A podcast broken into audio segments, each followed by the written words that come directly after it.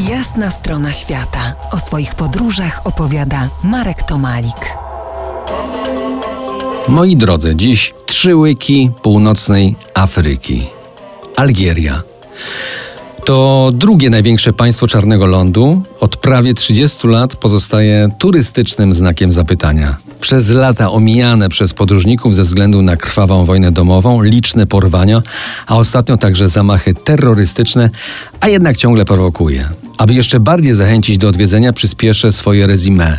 To jeden z najbardziej fascynujących krajów na świecie w mojej pierwszej trójce obok Australii i Birmy. I jeden z najmniej odwiedzanych. Turystyka Algierii stanowi zaledwie 1% krajowego PKB. No to zacznijmy od stolicy. Al-Jazair.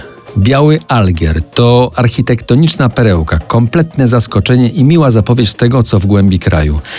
Miasto mało arabskie i bardzo śródziemnomorskie, zdecydowanie nie afrykańskie. Nie turystyczne, bardziej biznesowe. Miasto Alberta Camus i Mohameda Diba. Dwujęzyczne i wielokulturowe. Od wielu lat pozostaje izolowaną Marsylią Magrebu, kolorystycznie spolaryzowane biało, niebiesko i w odcieniach zieleni. Ta dominacja wymuszona jest siłami natury i ludzką ręką. No to teraz po kolorach Algieru.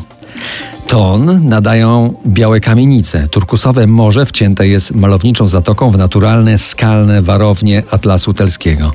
Zielone są ogrody i nadmiar kwiatów. Niebieskie okiennice w pokolonialnych kamienicach, a nad wszystkim dominuje kobaltowy błękit nieba.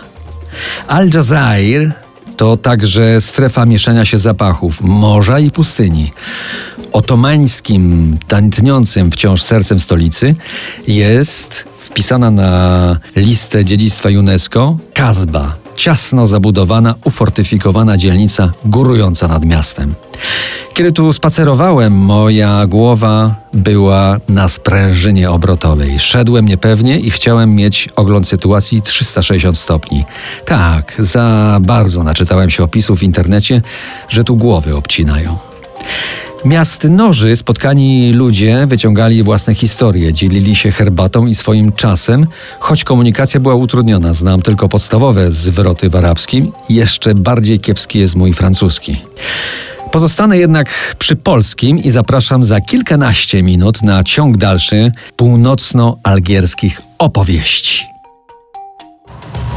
To jest jasna strona świata w RMS Classic.